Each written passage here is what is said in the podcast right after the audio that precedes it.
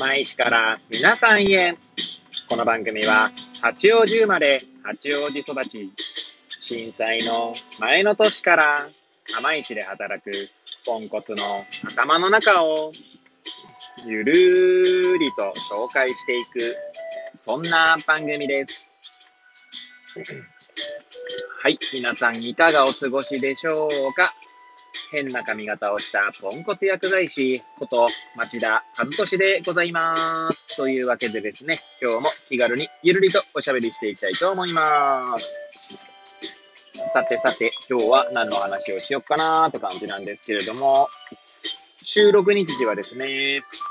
れいわさんねんじゅういちがついつかの金曜日、時刻は、えー、じゅうさんじにじゅうごふんを回ったところでございます。ね、今日はいつもよりですね、遅めの、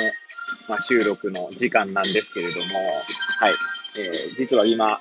えー、私は午前中ね、お休みをいただいて午後から出勤ということで、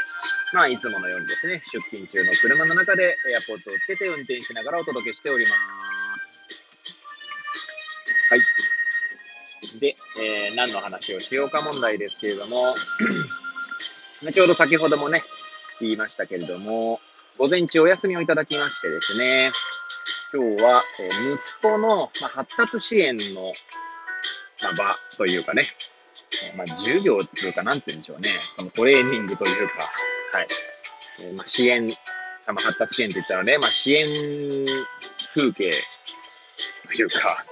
まあ、そこにですね、ちょっと行ってきましたので、その感想を語ってみたいと思います。はい。えー、もしよければ最後までお聞きいただければ幸いでございます。はい。で、えー、まあ、この番組でもですね、何回かお話しさせていただいておりますが、私の息子はですね、脳室周囲白質軟化症というですね、まあ、脳の障害を持っておりまして、まあ、これはですね、うちの息子が早産だったんですけれども、早産でですね、まあ、世に生まれた時にですね、ちょっと呼吸がですね、止まってしまったんですね。はい。まあ、何秒とかまではちょっと覚えてないんですけれども。で、もちろんですね、えー、先生方がすぐですね、その呼吸を回復させるように処置してくださったおかげでですね、まあ今ちゃんと息子が目の前にいるというところなんですけれども、で、その結果ですね、まあ脳にですね、ちょっと酸素がいかなかった関係で、まあ脳内のなんて言うんでしょうね。神経細胞とでも言うんでしょうかね。脳細胞ですかね。脳細胞が、まあ、簡単にしまえば、は、あの、十分に発達しなかったんですね。発達しなかった場所があるみたいな感じですかね。はい。で、えー、まあ、エムアールアイ の画像とか見るとですね、皆さんなんか脳、脳みその エムアールアイ の画像とか、どっかあのドラマとかでね、見たことあると思うんですけど、まあ、右脳と左脳みたいな感じで、こう、ボンボンってあるとしたらですね、その真ん中あたりがですね、まあ、空洞のようにもう黒くなってるんですね。はい。で、そこを通っていた、まあ、神経というものがですね、まあ、要はない状態なので、で、まあ、大体ですね、脳室周囲白質軟化症の子供たちというのは、そこを通る神経というのがですね、まあ、大体運動を司る神経であることが多く、もちろんそれはですね、人によっても異なったりとか、まあ、どこまで、えー、障害を受けてるかっていうのは、実際に成長してみないとわからないところがあると。うちの息子の場合はですね、まあ私、一応医療従事者ですけど、そこの脳室周囲白質軟化症の部分には詳しいわけではないので、素人目に見るとですね、結構広範囲が、まあ、障害を受けていたように見えました。はい。なので、やはりまあ発達障害とか、えー、なんだろう、知的な障害とかも出る可能性もあるよねって話は、まあ当初ですね、お話を伺っておりましたが、まあ、ただですね、えー、子供の成長過程でですね、えー、要は、失われた機能を補うようにですね、えー、残っている脳細胞がですね、それを代替する機能がまあ知られておりますので、まあ、ど、ど、実際にですね、生まれた時にそうだから、どんな子になるかっていうのは正直わからないというのが、まあ、正直なところでございます。はい。で、まあ、そんな感じでですね、うちの息子もですね、えいっしゅうかんまえにですか、ちょうどいっしゅうかんまえですかね、はい、えー、にさいの誕生日を迎えまして、はい、無事、えー、まあ、徐々にね、ゆっくりですけれども成長していると。で、そんな中ですね、まあ、最近通い始めているのが、シェルハブメソッドというですね、イスラエルだったかな、イスラエルの、まあ、シェルハブさんって方が提唱したメソッドでですね、まあ、子供が歩くようになるまでの発達を、まあ、支援するような、まあ、方法論なんですね。はい。で、それをどこでやってるかというとですね、まあ、釜石でですね、三陸駒社さんという場所がありまして、そこではですね、ホースセラピーといって、まあ、馬を飼ってらっしゃるんですけど、まあ、馬と触れることでですね、まあ、そのセラピーって言うんですかね。えー、かなりざっくり言いましたけど、私もホースセラピーを完全に理解してるわけじゃないので、まあ、これぐらいの紹介させていただいておりますが、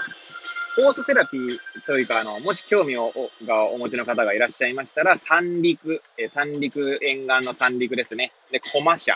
駒ですね。で、社は、え学者の社、学者の社ってあの、なんだ、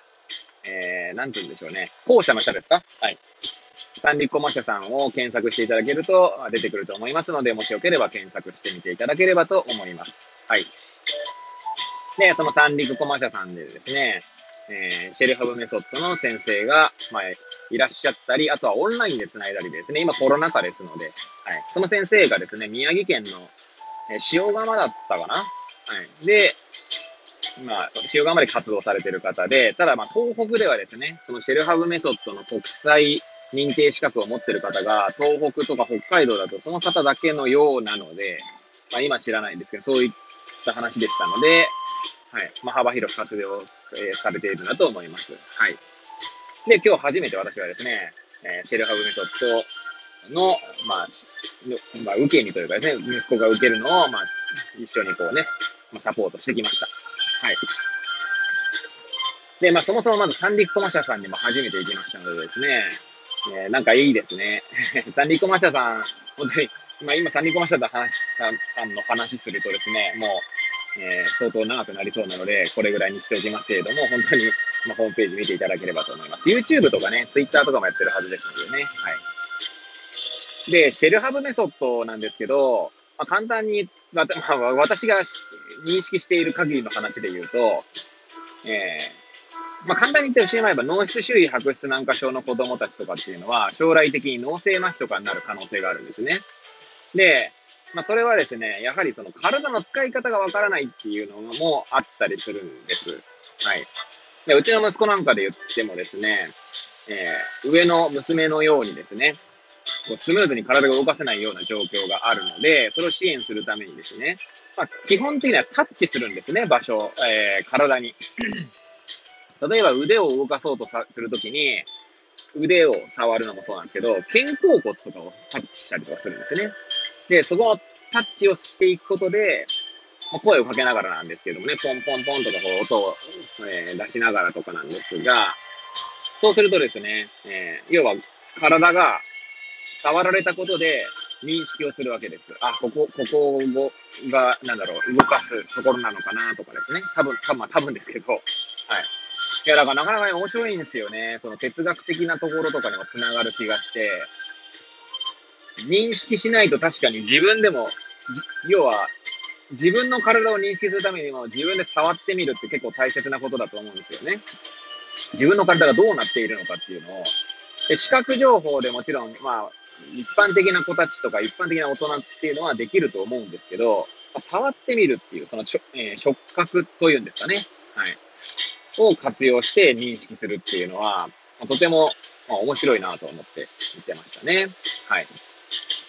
で、まあ、よんじゅうごふんかん、はい、えー、えー、今日はズームで先生とつないでですね、お話を聞きながら、そして、ズームのカメラ越しで、えー、なんだ、指導を受けた、受け、受け、それを、まあ、やる、目の前でやることでですね、えー、まあ、ああでもない、こうでもないって話を、まあ、してくれるわけですね。はい。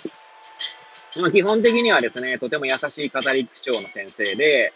ポジティブな声かけをしてくれる方だったので、とても、えー、いちじかんでしたけど、なんかあっという間でしたし、居心地のいい空間でありましたね。はい。で、そうですね。えー、まあ、今日やったことをですね、また、えー、次の回までに、えー、なんだろう、えー、実際に家でですね、まあ、リハビリという形でやってですね、えー、また、その子供の発達のサポートができればいいのかなと思っておりますし、えー、以前ちょっと話したかもしれませんけれども、本当にですね、こその息子の成長というのを最近、ひしひしと感じ、感じつつ、まあ親としてですね、まあとても嬉しい瞬間に立ち会えることが多くてですね、はい。まあ本当に、なんて言うんだろうな、人間の成長とか人間の発達っていうものの素晴らしさというものを感じる、まあ、えー、今日この頃でございます。はい。まあ今日ですね、セルハブメソッドを、まあ少し体感、体感というかね、目の前で見て体感することができたので、これをまたですね、えー、この経験をですね、えー、なんか自分のために、自分の人生のためにも、そして子供の人生のためにも、より良いものにしていけたらなぁなんて思っております。はい。まあそんな感じでですね、はい、今日はセルハブメソッドについても語ってみましたね。はい。まあ、えー、興味をお持ちの方はですね、シェルハブメソッドと、えー、カタカナですね、全部。シェル、えー、昭和シェルのシェルですね。で、ハブ、えーなんだ、I have なんちゃらなんちゃらっていうののハブですね。はい。